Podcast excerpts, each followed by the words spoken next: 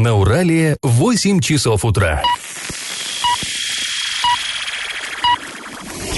В эфире немного аналитическая, немного юмористическая и слегка музыкальная передача «Заварники» на радио «Шансон Орск». Для лиц старше 12 лет. Доброе утро, друзья! Всем-всем-всем привет! Вы слушаете радио «Шансон Орск». В эфире программа «Заварники». И в ближайший час вы проведете с нами Эльвира Алиевой. Всем привет! И Павлом Лещенко. Сегодня мы с вами обсудим новости с завода синтетического спирта, который вот-вот выставят на продажу. Узнаем, почему местным врачам вместо благоустроенного жилья предлагаются практически руины. Поговорим об уборке орских тротуаров, коснемся и многих других новостей. Но все новости будут чуть позже, сейчас старости. Пашины старости.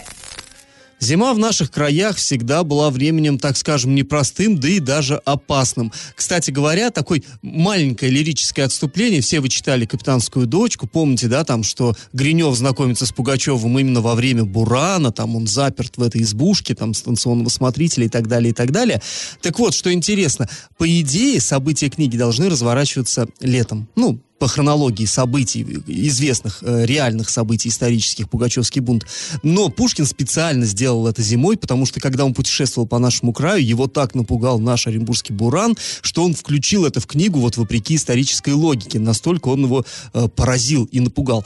Так вот, э, естественно, что вот эти наши знаменитые бураны, они всегда э, доставляли проблем дорожникам. Переметали и э, дороги, ну как это сказать, автомобильные, ну автомобильные это сейчас, а раньше лошадки ездили, и тогда все это переметалось. Но и железные дороги тоже страдали от заносов.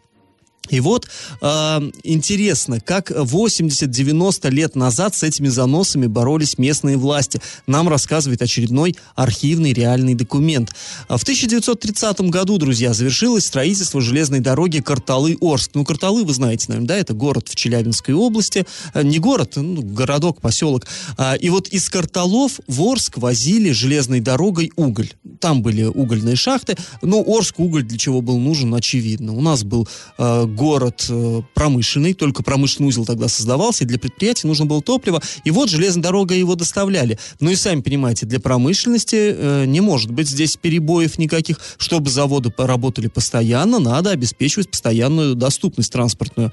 А вот зимой, повторюсь, пути переметало начисто. Просто э, есть даже архивные фотографии сохранились, где человек стоит и смотрит так печально э, на телеграфный столб, самая верхушка вот с проводами только ему видна, до самых самых, э, до самого верха телеграфный столб замело. То есть, ну, понятно, что с этими заносами как-то надо было что-то делать.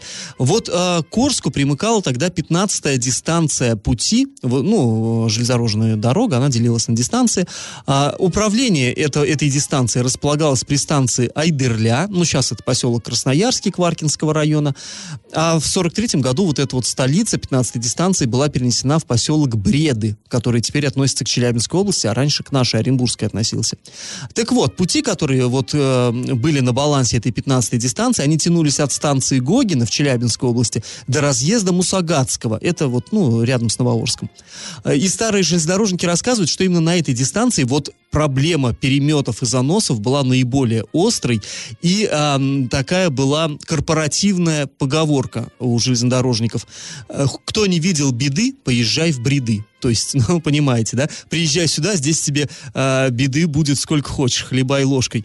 И вот э, в сильную метель дорогу эту переметала на этой 15-й э, дистанции, и э, не могли уже железнодорожники сами ликвидировать заносов, привлекали к помощи местные власти, а местные власти, ну, кого отрежали на эту работу? Конечно, колхозников.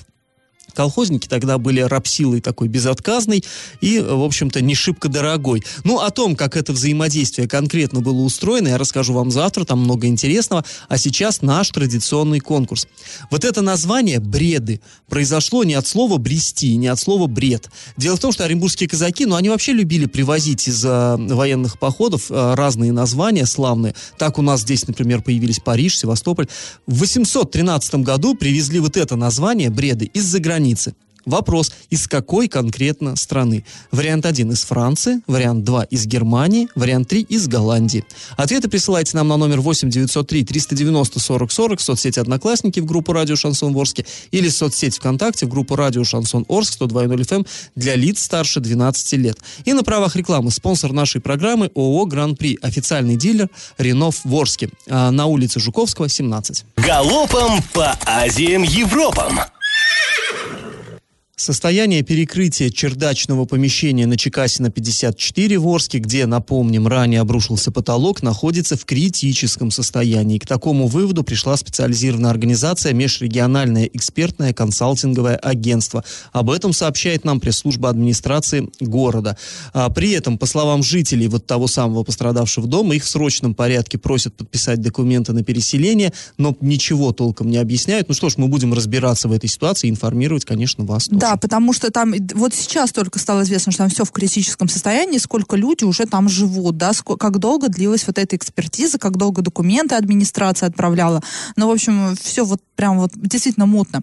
Хоккейный клуб Южный Урал уступил по булитам хоккейному клубу Зауралье. Матч завершился со счетом 4-5. Игра проходила накануне во Дворце спорта юбилейный, а, причем э, основное время закончилось со счетом 4-4. Наши арчане сумели прямо на последних секундах сравнять менять счет, а судья даже останавливал игру, чтобы посмотреть видеозапись и решить, засчитывать или не засчитывать этот гол. И вот все мы воспряли в надежде, но, увы, не за Уралием в булитах оказалось сильнее, и как-то Южный Урал прям, прям совсем нехорошо играет. Прям мы, как болельщики, очень этим расстроены. Прокуратура внесла представление начальнику УЖКХ администрации Орска и директору МУПСАТУ за плохую уборку снега. Мы как пешеходы этим расстроены. Кроме да того, и как по, водители и тоже. как водители. Кроме того, по результатам проверки заместителю главы Орска по муниципальному хозяйству Артему Учкину направлено требование о проверке всех тротуаров и остановок. Об этом сообщает пресс-служба прокуратуры Ленинского района города Орска. Друзья, после небольшой паузы мы с вами вернемся в эту студию и поговорим об очень интересном кадровом назначении назначений в управлении образования Орской администрации. Не прошло и полгода. Почему эта рубрика называется «Не прошло и полгода»? На самом деле об этом, э, скажем так, об этих кадровых изменениях мы знали еще в начале декабря прошлого года. Ну, как у нас вводится администрация, все у нас нема как рыба, да, а никто не подтверждал этого, и вот мы ждали-ждали, вот и не прошло и полгода. И, и это, дождались. Да, и дождались, и событие это состоялось. На работу в Управление образования администрации Орска принята экс-директор школы номер 13 и дочь бывшего начальника управления образования администрации Орска Геннадия Кухтинского. Ольга Потоцкая. Э, сейчас она носит фамилию Потоцкая. Когда она была директором школы номер 13, она была Кухтинской. Все мы ее знали именно под этой фамилией. Но здесь бы все бы ничего, да, ну, подумаешь, заместитель начальника, сейчас у нас кругом кадровые перестановки, но здесь есть один важный момент. А, Ольга Потоцкая, ранее Кухтинская, была осуждена за присвоение денег на выборах губернатора. И, но на сегодняшний день ее судимость погашена, работать в сфере образования она может, поэтому никаких претензий администрации ситуации с точки зрения юриспруденции, да, с точки зрения закона ей нельзя предъявить. Все законно. Здесь, конечно, вопрос нравственный, да, но может ли человек, замешанный в таком серьезном э, коррупционном преступлении, э, занимать э, коррупционное преступление, которое она совершила на посту директора школы, может ли она занимать пост заместителя начальника управления образования? На работу в администрацию ее приняли еще в конце декабря прошлого года, но она занимала должность методиста научно-методического центра, который является структурным подразделением управления образования. Но э, сотрудники вот этого центра, они не являются муниципальными служащими. Ну, теперь, понятно, в должности заместителя начальника. Ну, теперь, конечно, да. Она муниципальный она служащий, да. А е, э, эту информацию накануне нам подтвердили в пресс-службе муниципалитета. Спро- спасибо начальнику информационного отдела Екатерине Бастиной, которая вчера в воскресенье нам дала комментарий. Да, это, ну, редкость, да, у нас обычно э, такие структуры выходные, выходной значит выходной. Но вот как-то в пресс-службе администрации Орска всегда идут нам навстречу и комментируют комментирует какие-то такие вот серьезные новости. А, И э, в конце 2019 года мы звонили Ольге Потоцкой, а, спрашивали ее, почему у нее возникло желание вернуться в родной город, а она после увольнения с должности директора школы номер 13, да, ну, понятное дело, что тогда у нее была угол- уголовка на ней была, была не погашена судимость, и а, ей пришлось покинуть этот пост. Она в Оренбурге, она работала в, в Оренбурге в центре, э, в региональном центре развития образования Оренбургской области, Ну, знаешь, занимала я- должность директора. Да, она не просто работала, она его возглавляла. И я вот помню ис- э, ту историю. Вскоре после того, как она была осуждена, э, оренбургские СМИ, как раз произошла вот эта вот смена фамилий, и оренбургские журналисты, они проводили целые расследования и интересовались, та ли самая Ольга Геннадьевна это или все-таки другая. И там проверяли по ИНН и все такое прочее. Там целая эпопея была. И тогда оренбургские журналисты убедились, что это именно та самая Орская директриса. И действительно это она. Она была осуждена. И тогда это был скандальчик. Да, был скандал, потому что она, заним... она работала в сфере образования с непогашенной судимостью. Да, здесь, конечно, большой вопрос. И руководящая а, должность. На руководящей должности. Здесь большой вопрос а, в Министерство образования. Ну, сейчас а, вроде все нормально, а, э, судимость погашена, работать она может. Но я, опять же, повторюсь, здесь с этической стороны вопрос, может ли человек э, с таким пятном на своей карьере занимать руководящую должность. А притом ранее другой человек занимал эту должность, и тот человек уволен. Ну, то есть она заняла должность э, человека, который был уволен, ну, после того, как она эту должность заняла, Ольга Геннадьевна. И наши коллеги с э, газеты «Орская хроника», они э, писали материал на эту тему и брали комментарий у предшественника Ольги Геннадьевны, на что там а, тот человек сказал, что нет, он уволился по собственному желанию, никто его не увольнял, никто его с должности не просил, но все равно как-то вот немножко, вот мне лично не верится, да, зачем, и вообще почему, вот, ну что за круговорот такой, я не знаю, вот э, что за, кто отвечает, есть э, пиарщики в администрации, да, это пресс-служба, они должны как-то заботиться о моральном облике а, главного учреждения города, почему там работают люди, хоть и с погашенной, но с судимостью, причем за такое серьезное преступление, присваивать деньги на губернаторских выборах, ну, мне кажется, это серьезно все-таки. А сразу после небольшой паузы мы вновь вернемся в эту студию и поговорим о произошедшем в Орске скандале. Местные врачи, которым муниципалитет предоставил квартиры, отказались в них заселяться, потому что жить там невозможно. И на правах рекламы спонсор программы ООО «Гран-при», официальный дилер «Рено» в Орске на улице Жуковского, 17. Я в теме. Накануне Нового года документы на вселение в служебные муниципальные квартиры получили пять молодых специалистов из а, системы здравоохранения Орска. Ну, то есть вроде бы такой хороший повод, да, к Новому году, подарок. А, врачи, в основном это молодые врачи, получили ключи от квартир служебных, как здорово. Но вот эти ключи, было их пять штук, четыре вернулось в муниципалитет. Только один врач согласился въехать в предоставленное ему жилье, остальные четверо отказались. А, ну, казалось бы, что такое, что случилось? Ну, не валяется на дороге жилье, да, и вот чтобы так, такие жесты широкие делать, почему отказались? Мы связались, а, связались с врачами, согласилась с нами побеседовать Валентина Ищенко. Это акушер-гинеколог третьей горбольницы. Она сказала, что вот эта квартира, которая была ей предложена, требовала огромных финансовых вложений. Цитата. «Квартира требует капитального ремонта, замены электрической проводки, сантехники. Там нет межкомнатных дверей, в том числе и в ванную. Нет розеток, провода просто свисают на пол. За квартирой долги за электроэнергию, свет и вода отрезаны. Соседи говорят, что регулярно затапливает квартиру снизу. Ремонт этого жилья будет равноценен покупке квартиры, в которой можно жить сразу. Конец цитаты. Ну, вот это, это ее мнение. Можно спорить, будет ли действительно это одинаково, или просто это фигура речи, но не суть. На самом деле э, мотивация людей вполне понятна. Въезжать туда, э, как бы нужно с собой иметь большую сумму на то, чтобы отремонтировать, чтобы можно было жить. А, и вот это вот э, вызвало определенный резонанс. Вот эту новость мы опубликовали на сайте урал56.ру для лиц старше 16 лет. Был, вызван резонанс. С нами связалась а, Екатерина Дорофеева, это врач горбольницы 4. Она прислала нам фотографии квартиры, которые ей, как молодому специалисту, прошлым летом предлагали. Да, она не в эту волну заселения, да, ей предлагали ключи не в зимнюю, летом еще, ну, То есть понятно. это такая практика, в общем-то, укорененная определенное уже. Еще одна цитата. «Около трех лет я стояла в очереди на жилье как молодой специалист. Два раза мое заявление терялось в администрации. Летом случилось чудо и дали на выбор две квартиры. К сожалению, условия в обеих были непригодны для проживания, и этим я аргументировал свой отказ». И вот э, Екатерина Дорофеева прислала нам фотографию вот этих э, квартир. Ну, там на самом деле страх и ужас просто. Там, да, может быть, ну, теоретически, может быть, не все так страшно, да, но там просто заходишь, и там гора мусора Да, лежит Эль, ну посреди страшно, квартиры. страшно. Не, ну я понимаю, страшно, стены но кошмарные, хотя бы, там- хотя бы убирались бы перед тем, как людям квартиру. И самое интересное, Екатерина Дорофеева нам сказала, что квартира была опечатана, то есть Ну, нет, ну понятно, мы понимаем, как в жилом фонде появляются эти квартиры. Если квартира была не приватизирована, если она была за муниципалитетом, и единственный владелец э, скончался, или по какой-то причине потерял жилье, допустим, долго не платил, там его выселили в другое и так далее, то вот эта квартира отходит к муниципалитету, и ее распределяют уже далее.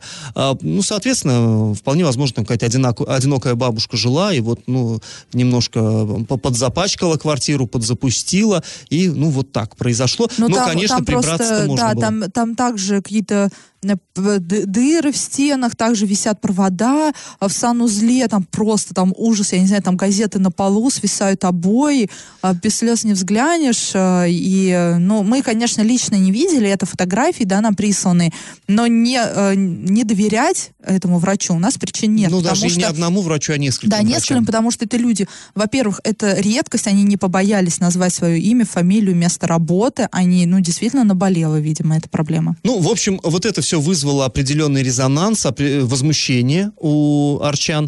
И эм, в пятницу Лариса Хальченко, это зам главы Орска по социальной политике, встретилась с журналистами и прокомментировала ситуацию. Давайте ее выслушаем.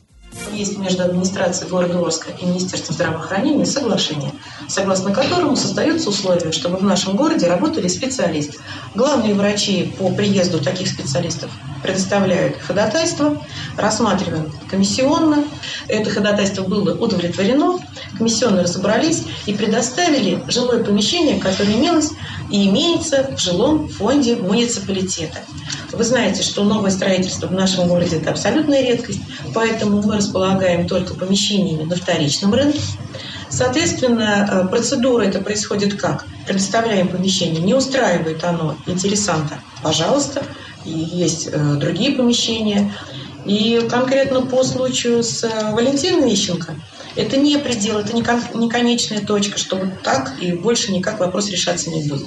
Безусловно, если не устраивает человека в жилое помещение, соответственно, э, будет комиссия работать дальше, предоставлять ей другое жилое помещение.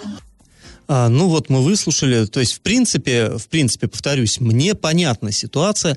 Действительно, у города жилья не так много, и освобождается оно в каком бы то ни было виде, а, ну вот оно сразу поп- попадает в этот оборот и очередником и так далее, очередником всех категорий. Да, вот Екатерине Дорофеевой, которую вот летом а, предлагали поселиться в квартиру, она тоже сейчас ждет, когда ей другие варианты предложат. Ну вот уже с лета, вот уже сколько времени прошло. И тогда ей тоже две квартиры предлагали. Одну на Сорокина, другую там на Волкова. И они обе были в, э, ну, не очень, ну, в катастрофическом состоянии. И мне интересно, И там комментарии у нас появлялись, да, от, от читателей, мол, э, какие наглые люди появились, врачи. Мало таких комментариев, все в основном за врачей, но вот были такие, что вот какие странные люди им предлагают э, квартиры, они еще и отказываются, да, у кого-то и такой даже квартиры нет. Но здесь вот какой момент. А, На этом очень сильно пиарятся чиновники, о том, как они привлекают молодых специалистов, что им жилье предлагают, да, в городе Орске, что, мол, вот как хорошо, вот, пожалуйста, приезжайте, работайте, все условия для вас созданы, вот вам ключики. Из этого делают события пресс-служба, да, в канун Нового года был пресс-релиз опубликован, фотография была, как э, Василий Николаевич Казупица вручает ключи, да, там врачу. На этом Ключ. Ключ, да, Один. ключ э, врачу. А, и на этом делают события. Нам говорят, что для у нас, для врачей создаются условия. Но мы вот видим, как все на самом деле. И э, я не удивлюсь, э, что, например, градоначальник даже не в курсе был, что Ну, у нас в таком говоря. состоянии жилой фонд. Много вопросов к, жи- к жи- к жилоделу, элементарно к жилоделу. Почему Хальченко нам давал комментарий? Почему не Веселкина, да, это руководитель жилищного отдела? Она-то в курсе ситуации. Мне кажется, с нее надо спрашивать. Что касается главы, то до него тоже эта волна дошла, и он тоже прокомментировал эту ситуацию. По его словам, вот именно сегодня 13 января будет проведена широкомасштабная проверка вот этого жилья, которое находится в этом фонде для передачи медикам. А, цитата. «Предварительно могу сказать только одно. Мы помогали врачам и будем им помогать по мере возможностей и дальше. Однако процедура эта должна стать более четкой и системной, чтобы подобные инциденты не повторялись». Конец цитаты. Это говорил Василий Николаевич Казупцев. Но а, что же, мы тоже за то, чтобы такие инциденты не повторялись. И, как мне кажется, ну вот если бы просто действительно туда, в эти квартиры хотя бы э, заглядывали, прежде чем их передавать какие-то коммунальщики, ну, ну хоть немножечко как-то подшаманить, какие-то уже очевидные, ну действительно, как если там отключена вода, там, ну ужас, как, как там жить-то. Какие-то элементарные вещи как-то подготовить, наверное, можно при минимальных затратах, чтобы люди заходили и хотя бы косметический ремонт делали, но не касались каких-то глобальных ну, вещей. Ну просто, видишь, понимаешь, тут, э, видимо, вы, э, считают так, что делают одолжение врачам, да, предоставляя хоть какое-то жилье. Но здесь неправильная позиция я думаю, это все-таки врачи. не считает, это, Эль, ну, знаешь, я, нет, это, я это думаю так. Вот я думаю, что вот действительно, я, я думаю, так и есть, потому что вот один из врачей, который, кстати, по, вот он попросил остаться анонимным, он говорил, что воспринимают отказы от жилья в жилотделе очень остро, потому что мы вам тут предлагаем, а вы еще смеете отказываться. Но тут, знаете, мне кажется, надо иначе смотреть на ситуацию. Все-таки молодые врачи оказывают нам большую услугу, соглашаясь работать в нашем городе, а мы к ним так относимся как-то не очень Ну да, и для Орска это по большому счету вопрос выживания, потому что знаем, какая ситуация с кадрами у нас в медицине, и проблему эту в любом случае решать надо, потому что нам здесь жить, нам здесь болеть и лечиться. Но мы рады, что всколыхнули это болото, и все-таки началась какая-то проверка. А после небольшой паузы, друзья, мы снова вернемся в эту студию и поговорим о том, что в 2020 году жители Оренбургской области получат 13-е квитанции за тепло два раза. И на правах рекламы спонсор нашей программы ООО «Гран-при», официальный дилер Рено Ворске на улице Жуковского, 17. И как это понимать? В 2020 году жители Оренбургской области получат 13 квитанции два раза. Первый в марте 2020 года, второй по итогам 9 месяцев 2020 года. И уже в октябре некоторые муниципалитеты перейдут на новую систему оплаты. А в марте 2020 года в соответствии с федеральным законодательством будет выставлена корректировка по итогам 2019 года. А специалисты ожидают, что она будет большей частью отрицательной, а с учетом погодных условий нынешней зимы. Ну, то есть тепло сейчас на дворе, и поэтому топят меньше, меньше, чем обычно, поэтому, наверное, у нас получится, что доплачивать не придется, а да, отрицательно. Наоборот, наоборот да. мы уйдем угу. в плюс. Да. А в конце года всех ждет еще один этап перерасчета уже по итогам 9 месяцев 2020 года. А начиная с октября расчеты будут вестись уже по фактическому потреблению. Несмотря на сложности переходного периода, новая схема оплаты сделает платежи максимально прозрачными. А это вот пресс-служба а, Т+, а, в Оренбургской области. Да, тут важно сообщила... сказать, что именно Т+, заявляет, что новая система сделает э, платежи абсолютно абсолютно прозрачными. У арчан, у некоторых есть иное мнение. Многие выступают против перехода вот на новую систему. Да, ну кто забыл, мы пока платим а, за тепло круглогодично, да, 1 к 12, да, называется эта Ну, система. то есть получается, да, что отопительный сезон, он же не все, не, не весь год, он только, ну, ну, у нас большая часть года в наших широтах, но тем не менее. И чтобы платить не слишком много зимой, а, у нас разбрасывается равными долями. Да, размазывается на весь год, да, да, да. и мы весь, весь год платим, а потом, опять же, делается перерасчет, да, мы либо в, в, в, вот в минус уходим, там, либо при, приходится доплачивать за то, что не доплатили.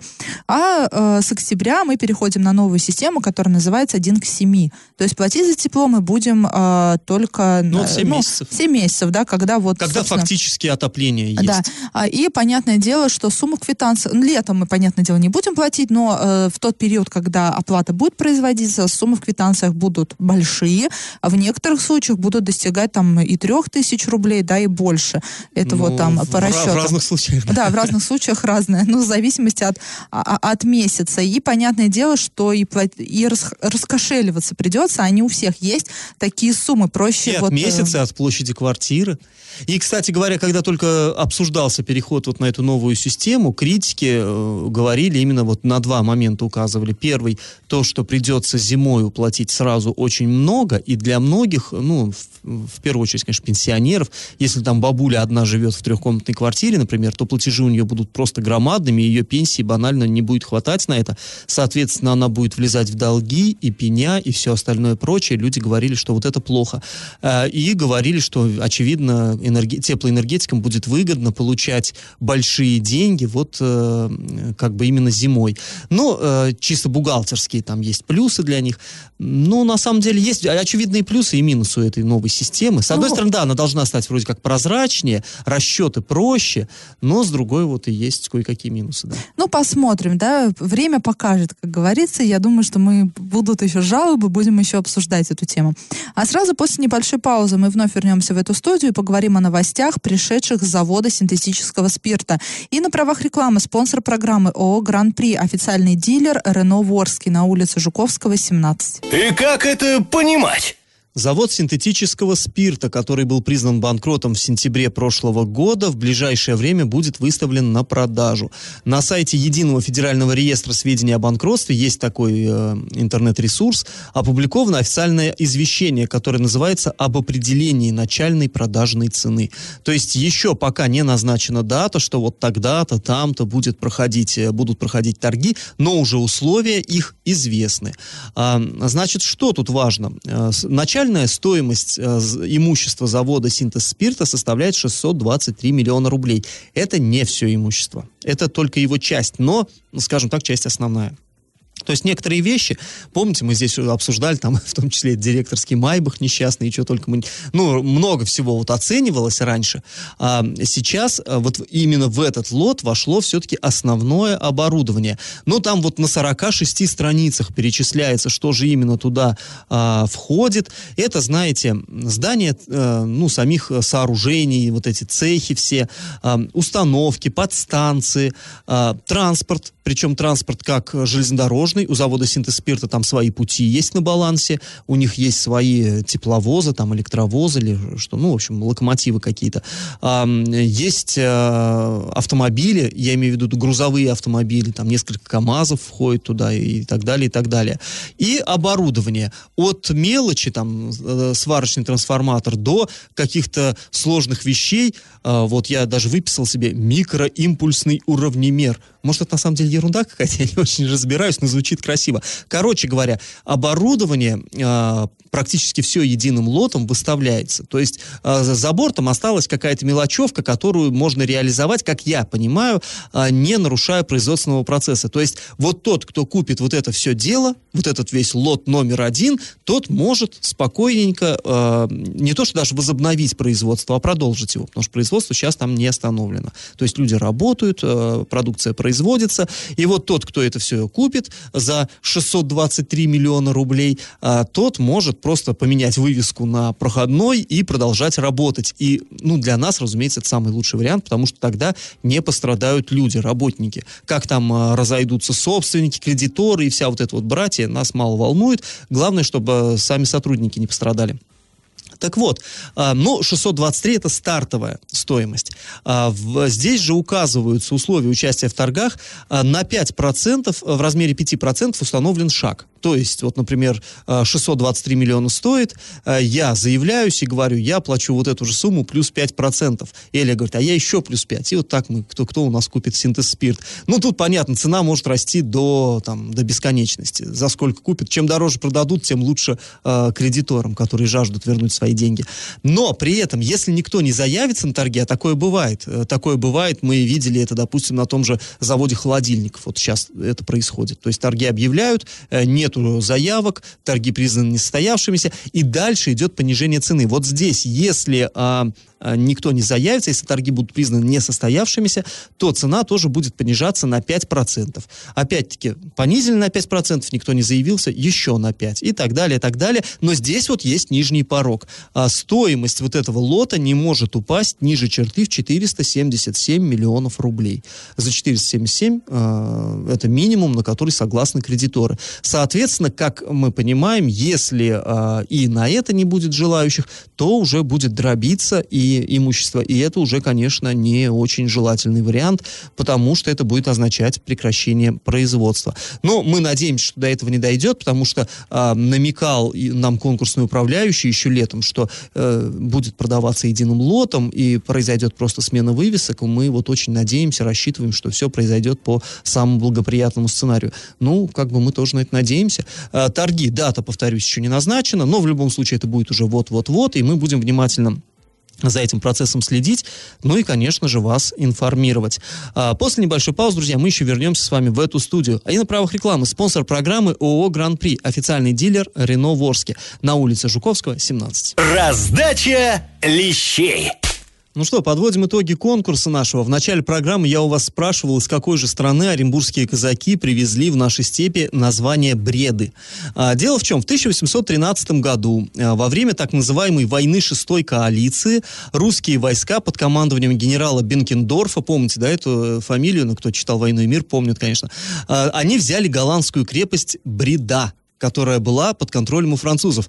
Они освободили, и, кстати, в ходе вот этой войны Голландия, Нидерланды обрели независимость. И, э, кстати говоря, интересная штука, там казаки очень активное участие принимали э, в этой кампании, в том числе наши оренбургские, они себя славой покрыли, и даже вот я когда читал про это, оказывается, в некоторых городах Голландии День независимости с тех пор называется э, Казак-Дак или что-то такое, как там, ну, по-голландски, короче говоря, День казака. Представляете, вот наши станичники союзники им подарили независимость этому э, древнему славному народу. Вот так-то. Э, в общем, да, привезли к нам сюда из Голландии название бреда, который вот в русском варианте стал бреды. Э, правильный ответ сегодня три. И победителем становится сегодня Рифат. Поздравляем его и напоминаем, что спонсор нашей программы ООО «Гран-при», официальный дилер Рено Ворске. Находится на улице Жуковского, 17, на правах рекламы. Ну а мы с вами прощаемся. Этот час вы провели с Эльвирой Алиевой. И Павлом Лещенко. Пока, до завтра. Завариваем и расхлебываем в передаче «Заварники». Каждое буднее утро с 8 до 9.00 на радио «Шансон Орск». Для лиц старше 12 лет.